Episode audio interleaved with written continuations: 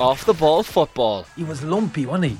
But how he moved with the ball for someone of that size. Zidane could dance with the ball. Yeah. Could dance with the ball and drop his shoulder. Join in the obsession.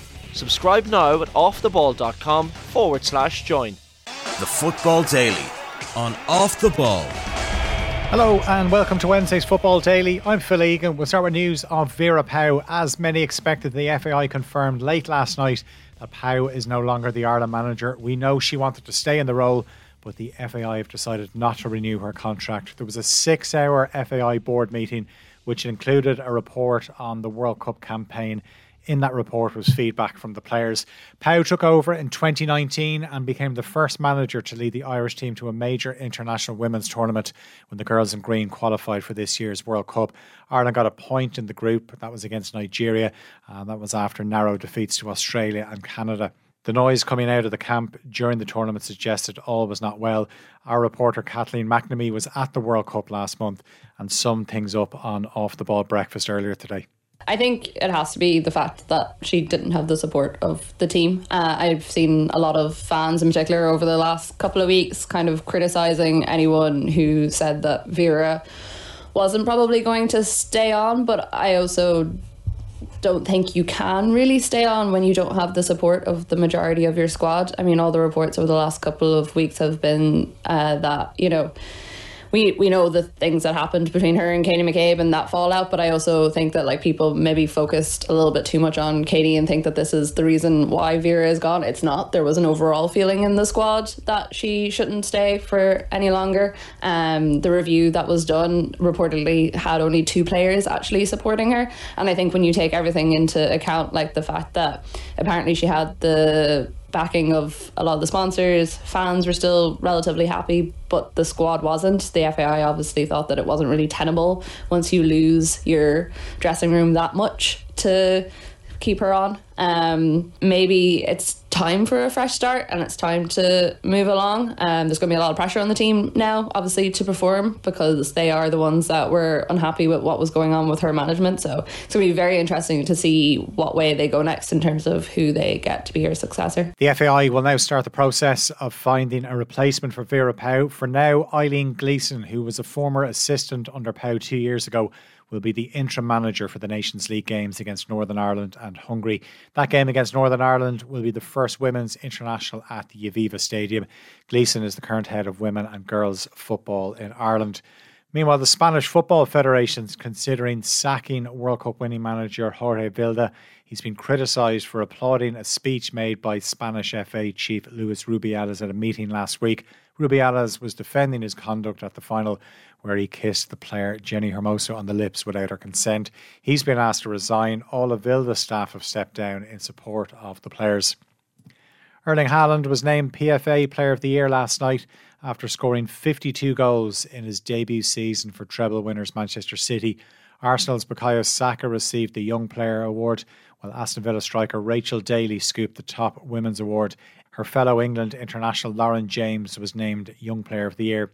On the pitch last night, Tottenham were knocked out of the Carabao Cup. Spurs, who won the competition in 2008, lost to Fulham on penalties. It finished 1 all after 90 minutes at Craven Cottage. That win in 2008 was the last trophy that Spurs have lifted. Leeds also went out in penalties away to Salford City.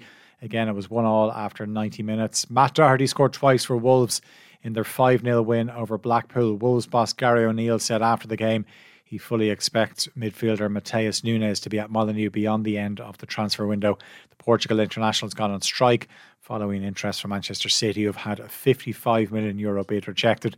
O'Neill says they haven't received any other offers. I can understand when a when a big club come in for you, it can be unsettling, but um, there are ways that you should and shouldn't deal with it, and. Uh, yeah, I have, I have, my own views on it that I will share with, with Matheus when I get the chance. Elsewhere last night, Crystal Palace came from 2 0 down to beat Plymouth 4 2. Bournemouth were 3 2 winners away to Swansea. Luton got past Gillingham by the same scoreline. League 2 Mansfield beat Sheffield Wednesday on penalties following their 1 all draw at Hillsborough. But Brentford needed penalties to avoid an upset against Newport. Five more ties tonight. Chelsea will look to avoid an upset when they host four tier AFC Wimbledon.